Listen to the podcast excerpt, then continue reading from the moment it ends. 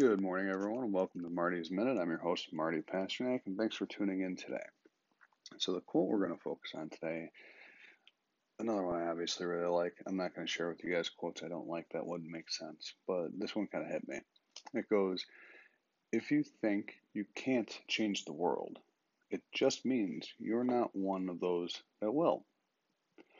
And I think about this because every day I meet people, every day I talk to people that solely focus on the problems. And I mean, folks, let's face it, there's a lot of problems in our society. I mean, we can talk for hours on end. You know, people complain about our president, people support our president, and realistically, since Trump became president, it hasn't been so divided and so sharply divided as it is today, at least in my lifetime. Um, but politics in general Republicans and Democrats, even Democrats infighting, Republicans infighting. Nobody's ever happy with that.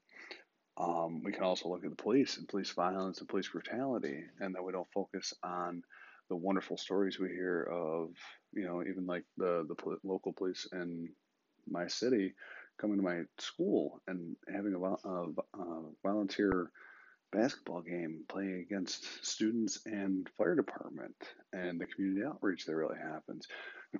Some people focus on just the negatives, the the shootings, the beatings, the, the almost seemingly inherent racism that some of the media portrays, and then some people focus on solely the positive, and there's never seeming that seemingly a balance. You know, protests and way that people uh, choose to express their freedom of speech people again sharply for or sharply against it. It's it's polarized. And uh, then, of course, in my reality, which has always been one of those hot button issues, education. And I have the privilege slash downfall of working in an urban environment in a city. And it's a privilege because I get the privilege to share my attitude, my experience, my life with others in an attempt to help them better themselves. But it's also um, a disadvantage because, you know, well, it's taxing. And I don't even mean with the students. a lot of times the adults are, can be much more taxing than students can be. Other days it's the students. I'm, I'm not going to argue that point. Uh, I work in a tough environment.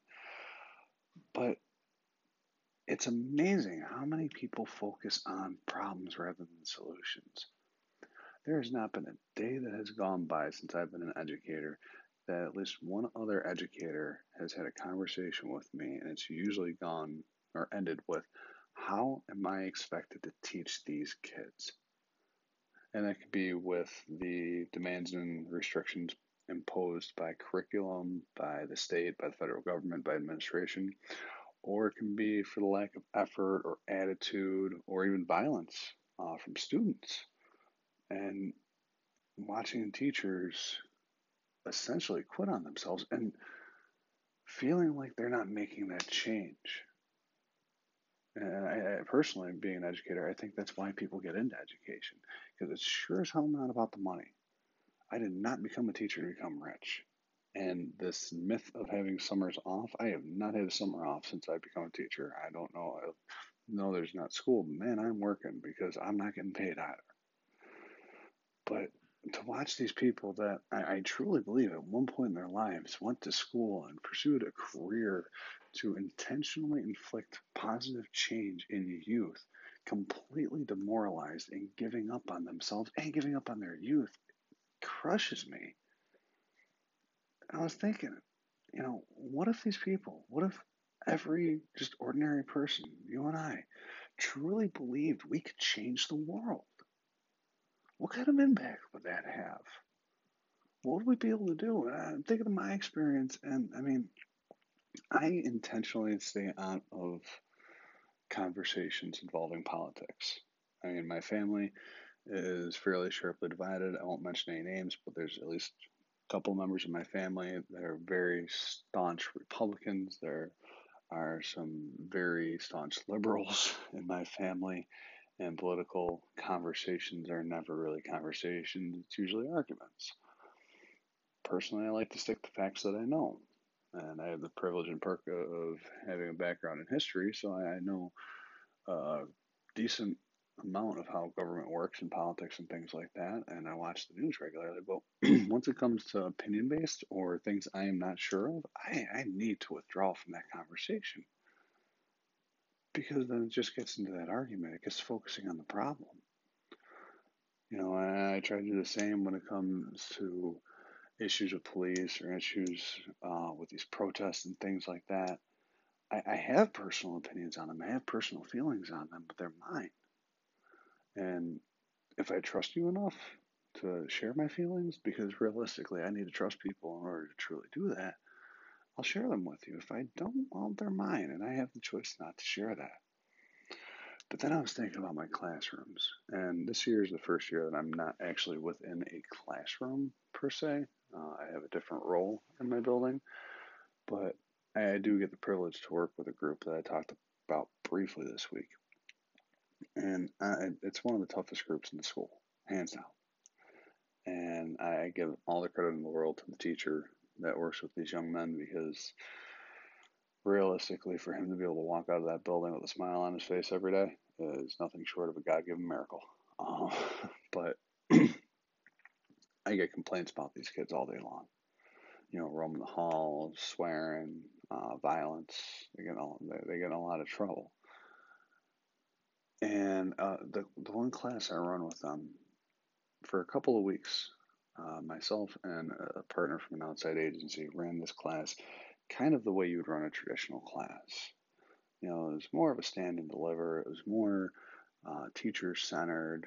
You know, trying to get some discussion with the boys, but really lacked energy, right? And really, it was driven for change, but it, it didn't come across, at least with me, that I was believing that I could, you know, because it wasn't impacting them the way I, I wanted it to. So after class last week with this happening, I sat down with this uh, member of this outside agency and started bouncing my ideas off him and talking about ways that I wanted to change things up. So, you know, I had that issue with one of these young men earlier in the week, which, if you listen to my podcast, you heard about. Uh, unfortunately, that young man was not a participant in this week's class because he was suspended for that issue. But when those boys came in, I knew I was going to make a difference that day. I knew I was going to make a change. And no, it was not going to be a change that was going to be on a global scale, that everybody's going to know my name and the history books will praise me for my, my work. But it was going to be a change in one of those boys' lives. I was going to say something or I was going to do something that was going to impact them that day. And I chased that with a passion. I chased that with a determination. I was flying around that classroom. We were up, we were moving.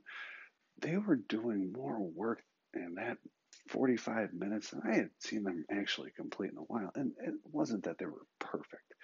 And it wasn't that they didn't struggle, but man, they were engaged and they were enjoying it. And, and after the fact, you know, we were t- uh, the topic we were talking about was being a real man. What does that mean? And afterwards, I was talking with one of the students, and, and I asked him, how, how was the class yesterday? How did we do? And he goes, Yo, Mr. P, I'm not going to lie, that was fun. I'm like, All right, cool. What'd you get out of it? He goes, That I don't need money to be a man. That I don't need the flashy car. That I don't need these things that, that you know, we all want. You know, it seems like we all want. That boy actually told me he wants to drive a van rather than a Lamborghini because he wants to be the man that can drive around his family. This is a kid that, you know, I'm sorry. No, not many other teachers in that, that building, or not many other teachers that have had interactions with this boy, really ever thought of him having a family. Maybe a couple of kids, maybe getting locked up, maybe being one of those deadbeat dads, you know, maybe joining up with a gang or something like that, but not a family that he's carpooling around with, that he's taking to soccer practices. And that's what this kid wants. Those are his dreams. And you know, maybe those were deep down inside of him before, probably were. I, I didn't put this idea in his head. But he told me, he's like, Mr. P, I see how you are about your daughter. And that's what I want. I changed that boy's life. Even if it was only for an instant, even if it was just one minute or one day, that boy's life was changed. And maybe that's the one day that's going to set off the series of events that won't put him in that gang, that won't put him on a street corner when somebody's doing a drive by, that won't put him on, in that house with the drugs, that won't put him on top of that cop car resisting arrest. Maybe that's the one day he needs to stay in school just to be able to get that high school education. I don't know. I'm not predicting the future, but maybe that one day is all he needed. What are you doing today to change the world for someone else? What are you doing today to help somebody get through whatever it is they might be getting through that could push them towards another future? Or better yet, what are you doing today to help somebody else, to push somebody else towards a, better future?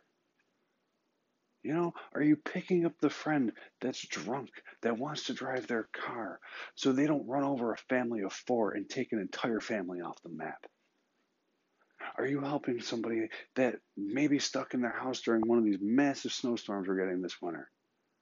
So maybe they have a grandchild to go see that gets the opportunity to still see them? What are you doing to be the change you want in this world? That's what I want to know today. That's what I want you to focus on. So thank you so much for listening to me. I want to hear what you are doing to change the world today because each and every one of us has that opportunity. Send me a message on my Twitter or send me a message through this podcast. My Twitter is at Marty's underscore minute. That is at symbol M A R T Y S underscore M I N U T E.